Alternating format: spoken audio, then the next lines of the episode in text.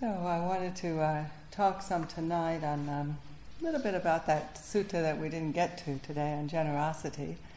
Um, but, uh, but first to talk uh, some about um, the experience of generosity as, uh, as the Buddha set, set it up um, with the whole relationship between the lay and monastic community.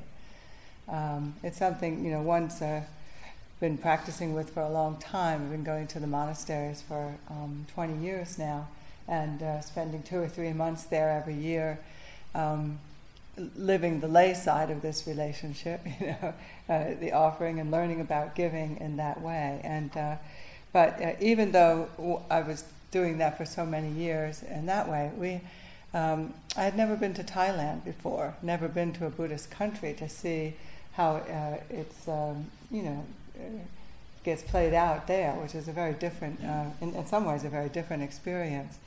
Um, m- much more in, um, just more, more, connected and more uh, it, it, the way that the Buddha actually set it up, you know. Uh, and uh, so it was quite a, quite an experience for us. A number of us went. We had uh, undergone this training with a, a, few of the monks at uh, Abhayagiri in California for a period of like three and a half years, and then we said, well, you know, we ought to do something really appropriate to celebrate our graduation from this training. And, and so um, the senior monk there came up with this idea well, let's go to Thailand, you know. We'll, we'll head and we'll go and visit a lot of the Ajahn Chah monasteries. Uh, and then um, end up in, in, January, January 16th is the um, anniversary of Ajahn Chah's passing. And so every year there's a huge convocation of uh, the monks and nuns in the lineage from all over the world uh, hmm. descend upon northeast Thailand, Wat Pah Pong, Wat Pah Nanachat, which are the Thai and the uh, primary um, international monasteries in the lineage. So, uh, it, I mean, just on that level, it can be very exciting because there's just uh, hundreds and hundreds of monastics uh, coming to pay respects and to remember their, their teacher and their guide. So it was, it was it's really really wonderful, you know. But uh, even before we got to the monasteries, um, just traveling around different parts of Thailand, um, living in uh, I lived in Bangkok for a while. You know, we went to the south, we went to the far west over by Burma. Um, we went to the northeast and the central parts, and every place we went, um, there's this most amazing thing that happens at dawn every day, no matter where you are. Uh, you just, if you're in the city of Bangkok, you go out into the streets. Um, everywhere you look, there's parades of um, monastics uh, in their ochre robes, barefoot, single file, bowls, you know, and, and just walking through the villages, walking through the streets and um, it's the daily dawn walk, collecting the collecting of alms, and all along lining the roadway as they walk, uh, uh, the laity often kneeling on grass mats with their offerings, and uh, the, the, whole thing is called pindapad, which actually means um, rice plopping. You know, it's plopping of the rice into the bowl. You know, something. Like, I mean, I'm probably killing the translation, but it's something to this uh, this effect. You know. I turn there? Um, and uh, it, it, was just before we even got to the main monastery, just the observing of this um, was very, very moving. You know, like I couldn't watch it without crying. And yet, even though I had been going to the monasteries for many years, doing very much the same thing every day, but not in the same way. You know, the, the, the, the humility of the barefoot walk the, the total silence, the heads down, no exchange being made in any way, just the, um, the offering and the receiving. this as, a, as an activity every day. So uh, one, we were staying uh, for a length of time at Wat Nanachat, and they said, uh, so some uh, people said, well, why don't you get up, let's get up really early, and we'll go out and we'll watch them leave, all the, the, the monks leave and walk through the villages, and then we'll wait for them to come back.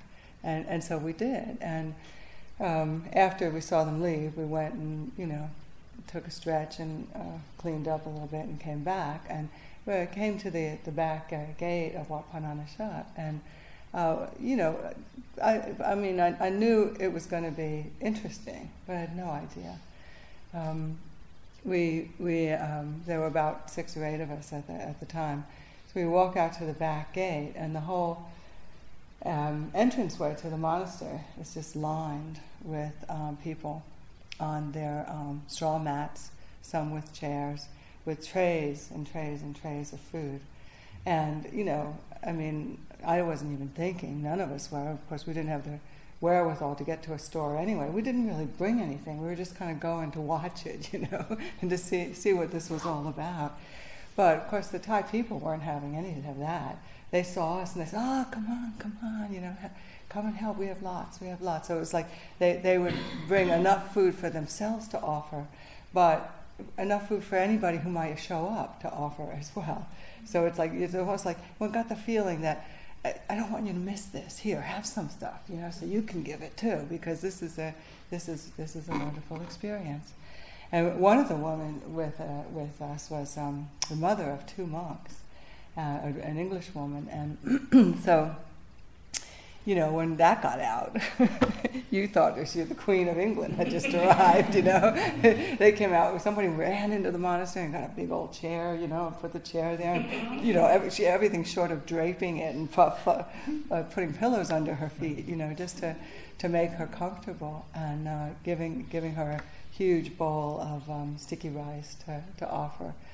And, uh, uh, you know, we were it was just so moving. It was so emotionally touching. We were, um, you know, like little kids.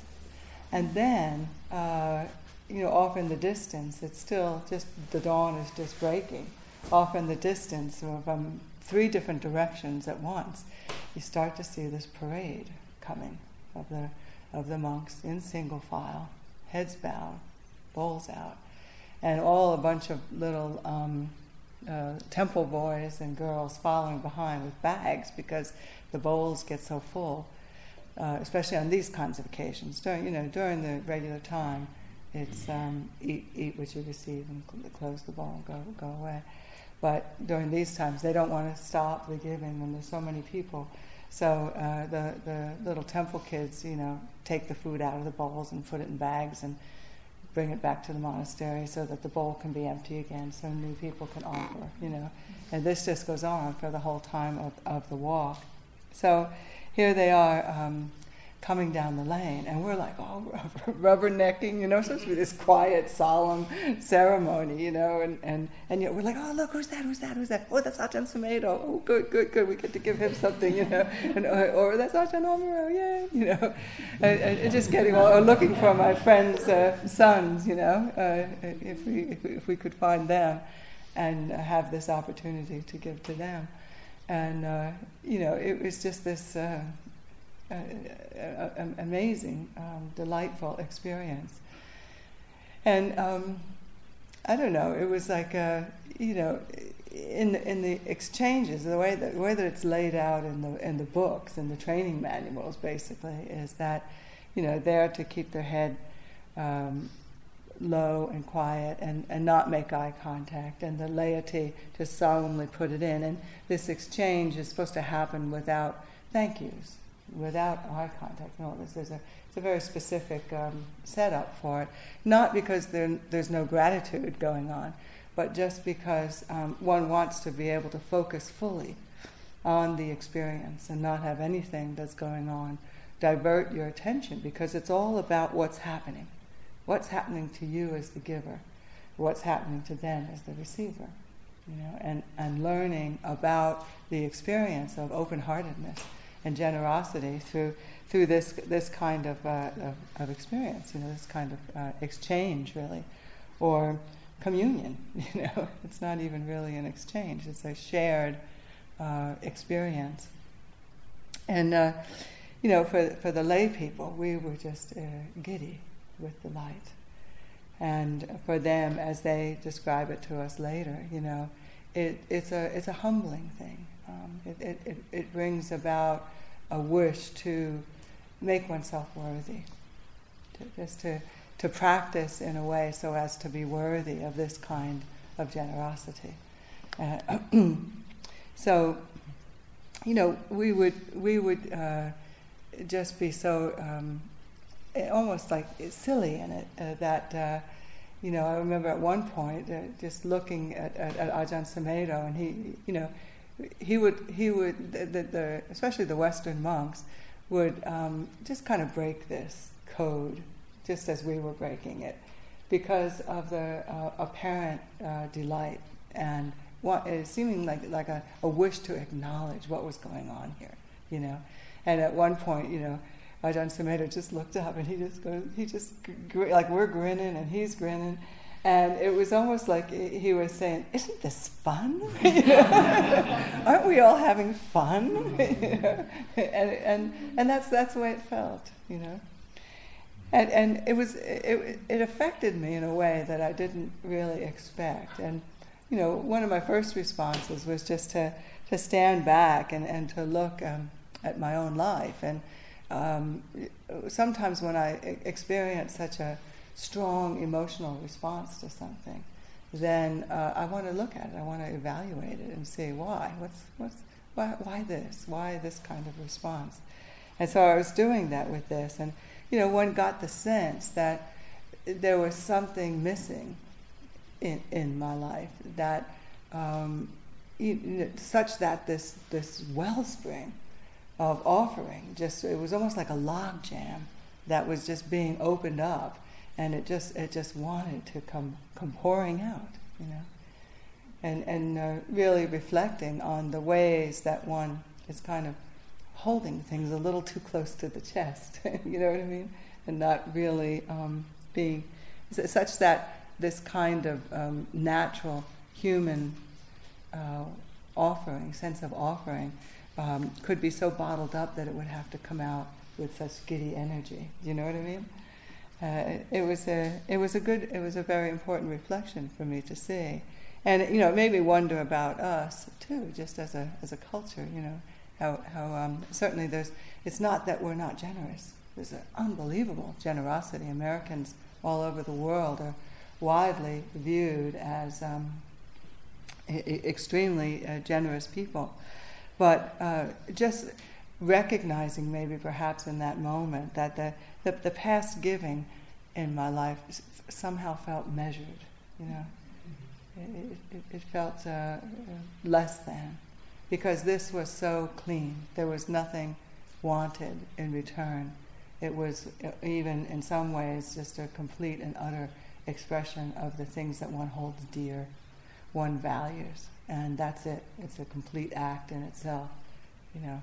I offer, I extend. So I, I, thought a lot about the genius of the Buddha, you know, with this, and that uh, he set it up this way. Uh, this is this was something that was established by him, you know, in his lifetime. Um, this very simple structure and uh, ceremony, and yet with with such amazing results for the good of all of the people um, who participated in it. And I, and I thought a lot about the, the Thai people. You know, this is a country 90, 97% Buddhist. And um, they are, hands down, I mean, one doesn't want to over romanticize uh, them as a people because there, there's individuals within it. But my experience of them, you know, hands down, was that they were some of the happiest people I ever met in my life, you know. And, and, and then I said, well, no wonder. This is how they start their day, every day. They get up before dawn and prepare food, and they're out on the street uh, to offer it before the, the monks and nuns as they, as they come by, you know. And, and uh, you know, to be fair, I mean, it's very hot in Thailand. Everybody's up before dawn preparing food for themselves. And that, but that was the idea. That was why the, the Buddha set it up like this, that it was, um, it was not intended to be a burden. It was um, that they were doing what they were doing uh, for themselves. And as Andy was saying today, maybe giving the leftovers, although it doesn't get played out that way.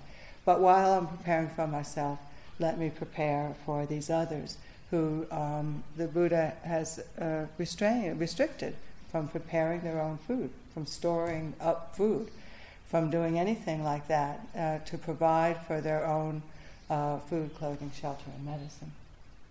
That instead was uh, the um, domain of the uh, society in which they lived. And you know, it's it's uh, it's an amazing setup when you think about it. This is the, the genius of the of the Buddha. Everybody is a winner. Everybody benefits in this kind of setting. So, just uh, chewing on this a lot uh, since these kinds of experiences, and you know, um, so much as meditators, so much of what we see in the mind, uh, not just on the cushion, but throughout life, because we're trained observers of life. You know, we're training ourselves to see what is going on in the mind and in the heart. And so much of what we see is the um, obstructions, the obstacles, the difficult things that, and, and rightfully so, that's what we, we want to see. You know, we're, we're trying to be aware of these and in many ways, the, uh, the beauty of the meditation practice is that sometimes in ways that we aren't that aren't even apparent, or in ways that we're not actually actively doing, those um, difficult uh, states of mind are being worn away.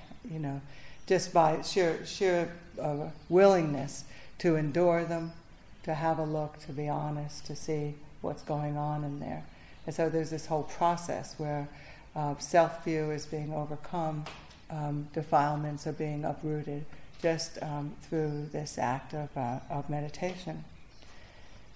But the, the other side of um, uh, waking up is also this uh, cultivation side, you know, this, this uh, uh, way of um, just coming at the whole process from another angle, which is to discern, to see, to see the good to see the, the skillful conduct and see the very nuance, the many nuances of that conduct, and um, be able to, to sort out the, the good from the not so good, and kind of fan the flame of the natural arisings of skillfulness that are coming up in this heart.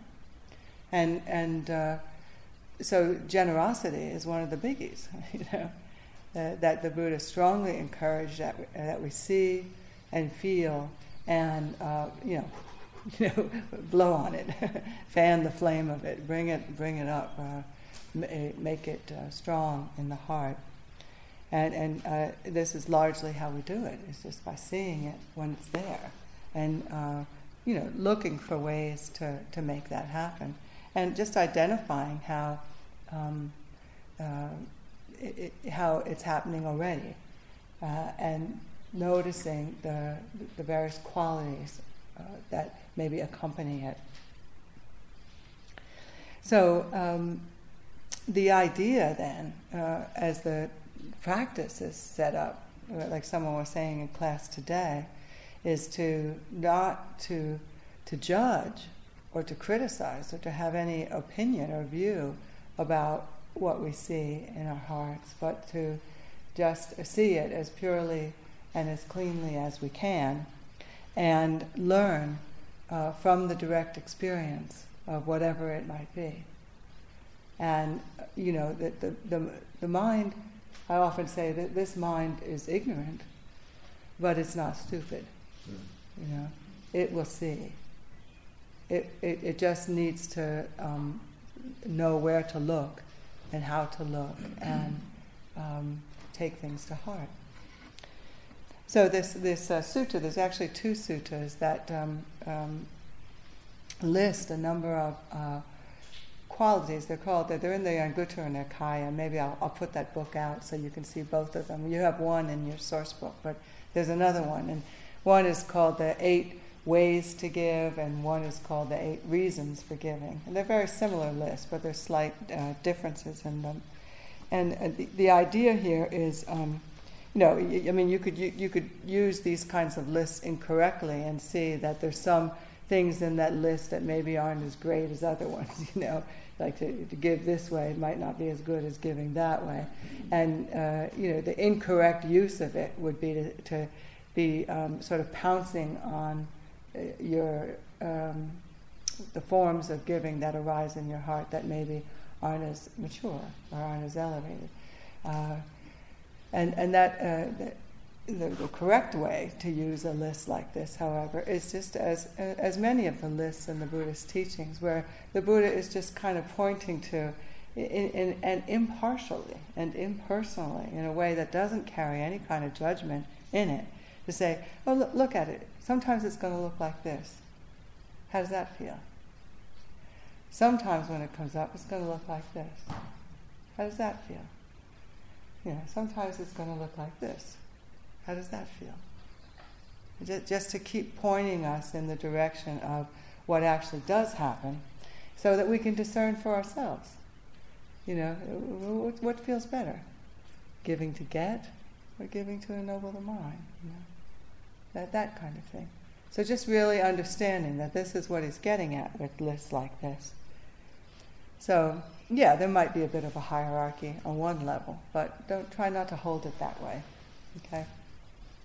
So, like for example, he says sometimes we give out of uh, exasperation.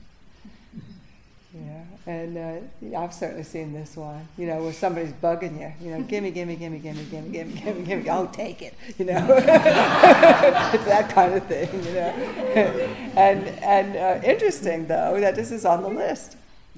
This is giving. This is giving. Uh, or he says sometimes we give out of fear or shame. Um, you know, just uh, a sense of. Um, giving because it's expected or you're in a situation where everybody's supposed to but you you know maybe you don't want to but everybody else is so you have to. And you know I had a, I had a real workout with that in my, in my own experience one time when I went to a retreat in another tradition. And it was one of these things where I was just scraping the barrel to get enough money to go. And uh, and it was a very expensive retreat. So um, you know, I had managed to do it. I wanted to hear this particular teacher. Uh, but then what I didn't know is that part of their tradition was at some point during the retreat, the, the teacher appears on this throne with, and um, everybody is supposed to go up and take a white sash and you hand it to them and then they put it on you and they give you a blessing and then you're supposed to put something in the basket. And so everybody gets a, a kata and an envelope, you know. and uh, I'll never forget, you know, I was so irritated. I was so annoyed with this envelope because the, the whole retreat thing, the whole uh, advertisement for it said um, that the dana was included. And now here they were asking for more, and I didn't have more. You know, and, and so I sat there and I entertained the idea for a little while of just licking the envelope and putting it in there empty, you know. so well, that's oh, that'll show them, you know, that kind of thing, you know. But uh, I was, you know, when I got when I slowed it down a little bit, I was I was ashamed, you know, that I didn't have it, and afraid of what people might think of me, you know. Uh, that kind of thing was all going on, and so I did, you know, put a little bit in there and went through it, but you know, and this is just what the Buddha is pointing to. I think it's just how did that feel? yeah, that didn't feel very good. When, when it's, it's not, that, but it was giving. I was, yeah, I gave him something. You know, but it had this. It's always, it's often this mixed uh, state, isn't it? And the the other stuff was a, a little more dominant. He said sometimes we give out of an idea, and one might say a good idea. It's a very good idea to, to give. And um, this, you know, when you look and see, this kind of giving is a, is a lot more based in the head than the heart. You know, you begin to notice that this kind of difference, you know, where you, we latch onto an idea and it's a good idea, and but one doesn't really re- realize that you're actually clinging to the idea. That's the dominant experience, you know, the, the generosity is only a small bit of it. It's actually trying to do the right thing or, um, uh, you know, just uh, do the politically correct thing or something like this, whatever might be the motivation at this level. Or like for, you know, for myself, all, many years going to the monastery, I, if I'm honest, looking back, you know, especially the early years, 20 years ago, you know, what I came to, where, where I was at that time in my life, and what I brought to the monastery was an incredible amount of, um, compulsion, driven quality in life. You know, how one is just um, doing this and doing that and going here and going there and uh, filling all one's duties and one's responsibilities. And that's very much how I lived my life, you know, uh, especially my professional life. So it was no wonder when I got to the monasteries that, um, you know, I would get up before morning puja sometimes to start working and work all day and just put in 12, 14 hours a day just to give, give, give, give, give. Very happy in it. I mean, I wouldn't say I wasn't happy in it. But years later, looking back on it, you know, I say, boy, I was neurotic as hell, you know. I just, you know, yeah, okay, you know, scrape the windows, okay, scrape the windows, okay, bake some bread, bake some bread, you know, okay, go clean this, paint this building, okay, go do that. And just do whatever one is told and just kind of, but, but riding on what, you know, it was just a lot of nervous energy. And sure, in that mix, a lot of good heartedness. You know, I mean, I could have been doing anything else. I was at the monastery giving serving, supporting what was going on there. But always, uh, often with this uh, quality to it.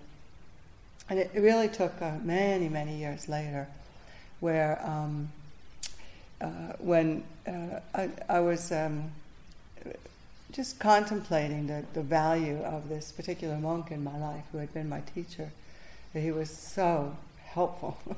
you know, it's just like, oh, one, one can get be so grateful to one's teacher for what you learn. You know, it's like uh, so many ways that we're caught in the muck and the mire, and they often have a way of just t- turning you get turning you a quarter turn so you can look at it in another way. And uh, you know, had built up quite um, a reservoir of gratitude and appreciation, and wanting to express it in some way other than just baking muffins. You know. and so um, I, I, arranged, I actually arranged with the study center here, uh, Andy and I talked about it, said I'd really like to give this monk a very special gift. And he's carrying a lot of burdens, uh, a lot of duties and responsibilities for a long time. Um, can we somehow, uh, can I somehow arrange to have him come here and have a, a, a retreat that and I and, and so we we worked it out. I worked it out with IMS to get food over there and bring it over here and heat it up the next day, that kind of thing. We could give one of the kutis and then but somebody needed to be here all the time to serve, to support. And so uh, I stayed in the farmhouse and, and, and did this for six weeks, and invited um, a number of people to come and uh, offer as well because I didn't want to be piggy about you know wanted other people to have the same uh, pleasure in it.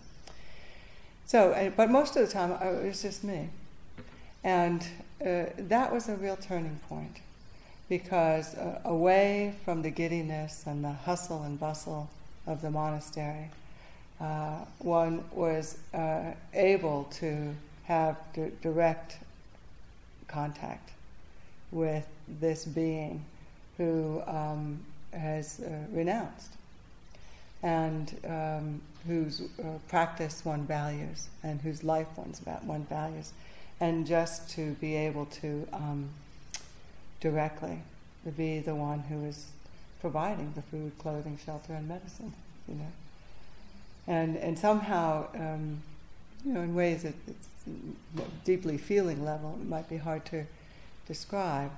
Uh, that the experience of that um, helped me to really make contact with uh, the act of giving, the experience of offering. Because this, this was done silently, and this was done without eye contact, and, and all this energy um, all day would go into making this possible, and yet the moment was only a few moments each day, but it, it, it was powerful. Yeah. Yeah, just just repeated day after day after day, extending, extending, extending, offering, and you know the, the, the beginnings in some ways of uh, the, the direct experience of generosity uh, in in a, in a in a clean way you know, just not wanting anything back, not, not expecting anything back.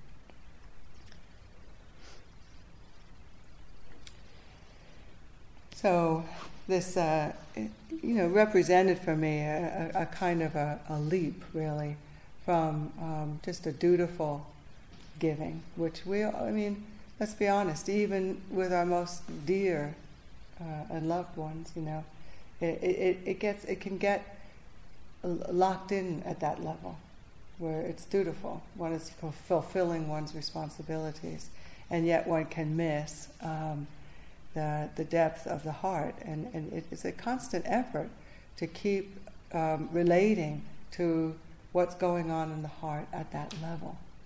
And, and stop letting the, the, the duty, the sense of responsibility, the compulsion, the neurosis, all of that, uh, let, you know, uh, stop letting that take center stage. Yes, acknowledging that maybe that's there, but to keep the heart, the mind, the attention focused on this, you know, the, the offering. Really feeling it, really allowing the heart to feel it. You know, otherwise, what, what ends up happening is we, we just keep missing the experience.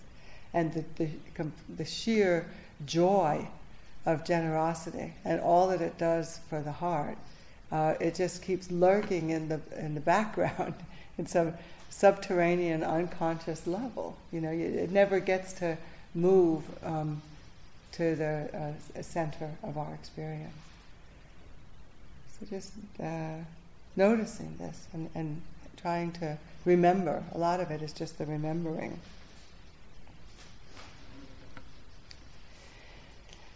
So the Buddha says sometimes we give to gain a good reputation. yeah.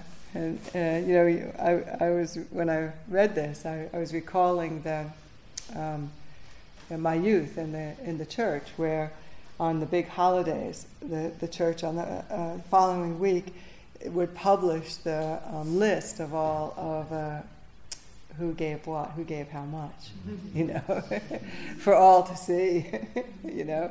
And uh, I can remember my sisters and I, we would love it. We want to see who the rich people were, you know, and look and see who were the big donors. But, you know, thinking about it more as a, uh, an adult, you know, I would think, oh, that's horrible. What if that was encouraging people to give just to, to, to have a good reputation? That's not so good.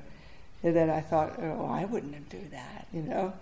and then the very next thought that popped up into my mind was remembering um, one time when I, I made muffins at the monastery and how I would do with it, you know. Not one time, many times. It's like you make these, you make these uh, your, your, your best dish, you know, and um, it, you want to put it on the table for the monks and nuns to receive. And so I would do this a lot. And I'm, I'm kind of known at the monastery as the muffin maven, you know, so they know when I'm coming, they're going to get muffins, you know. and, and so uh, I, I would watch and I'd, I'd make my muffins. And certainly in the early years, it was clearly, clearly um, putting them center stage. You know, putting them in that part of the table where they would be sure to be seen and be sure to be received and I would everybody would know they were from me. you know, there's definitely that feeling going on. and and uh, you know, over the years, that kind of thing at the monastery gets a huge workout because there you just never know when um, a whole busload of people with casseroles and cream puffs and chocolate eclairs is going to come through the door. And they can happen at the very last minute, just after you've set up the table with your muffins in the prime spot, you know. And then, and then all these people, this whole truckload of a busload of people will come in with their things, you know, and get those muffins out of here, you know, put, putting their stuff in the prime spot, you know. And uh, just just to watch this change over the years, where like a, a you know years ago it, would be like, oh, what a nice offering. Here, I'll put it back over here, you know, because my job would be there to help them to arrange it, you know, and. Uh, always still trying to keep my muffins, you know, right up there in the in the front, you know, and, and then you know after a while, um, not only um, do you have to give it up just out of the sheer volume of what comes in, but you know you, you start to notice how that feels, you know, this is kind of yucky. Is this the way you really want to be? You know? And, and uh, over time, I, I, would actually make it a practice to um, receive whatever was offered and to keep putting it in the prime spot. You know, oh, that's fabulous. Oh, here, let's get these muffins out of here. Let's put your thing right here. You know, and and and just uh, really making that a very deliberate effort. And, and oh, it felt so much better. You know, the, these these people are, uh, you know, the the effort to help people to feel good about their own generosity uh, supplanted uh, this, you know, giving to gain a good reputation very quickly over the years. It, it, doesn't take much. You see it if you just look. And as I said, the, the heart's not, not stupid. It's very transparent. So one learns actually, and especially from the Thais, you really learn that it, it's, it's not about them getting it. It's all about you offering it. you know, that's, that's where all the action is, and that's what you want to be paying attention to. Because they, they were like, oh, it doesn't matter, oh, yeah, put it any place, you know. And I couldn't believe, just watching them, how they could have that attitude, you know. That, uh, but th- their work is already done.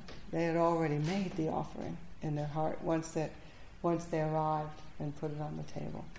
And at, at that point, they release it, their work is done. And they, I would ask them about this, and one, one Thai woman told me that they have this expression in Thailand.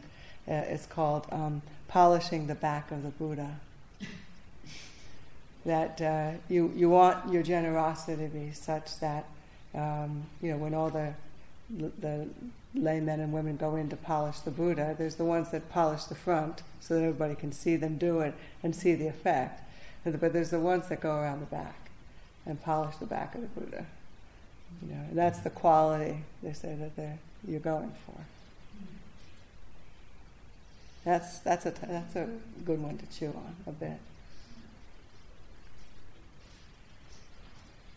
He said sometimes we give to repay a favor, and uh, this is, uh, you know, so we were touching on this a little bit today.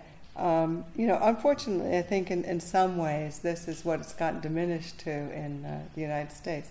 It's not that it's bad, but um, it's troubling when you start to get attuned to generosity, to hear, like, say, the Dana talk, talk about what well, they taught you, so now you give to them, or something like that, you know, because it's, um, it, it, it was never meant to be that, and it's not meant to be that. And, and, and it actually is encouraging people to um, give out of something that um, is, is potentially a little uh, more diminished from what it could be.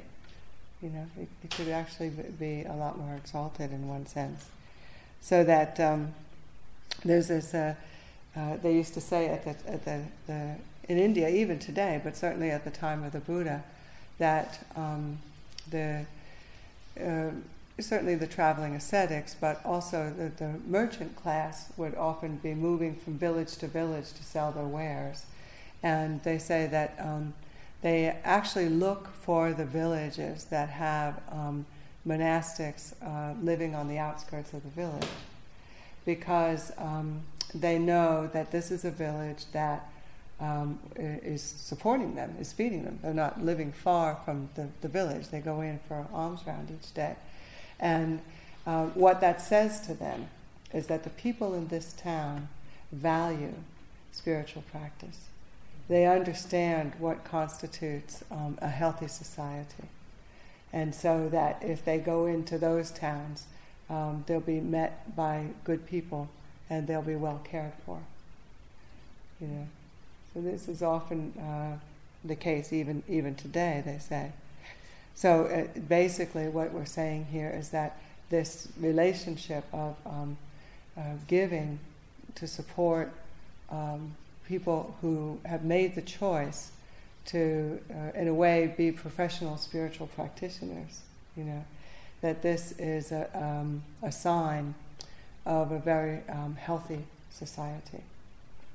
And, and uh, Ajahn Chah would say, you know, it's not the case that everybody is going to become a monk or a nun any more than everybody's going to become a, a dancer or a concert pianist. You know, there's nothing There's no shame in that. But it is important that um, society as a whole uh, has uh, both uh, groups of people and that they live in relationship with each other. That even if one chooses not to live a renunciant life, that in no way does it diminish one to support that. you know, in fact, it, everybody wins. It raises everybody up to acknowledge the importance of this. And I think in some ways we're seeing some of the uh, un- un- unhealthy consequences of the, the loss of that, or that. Uh, not, not, not, not, that it's gone in our culture, but it's not uh, on the front burner, you know. It's not a dominant way of being.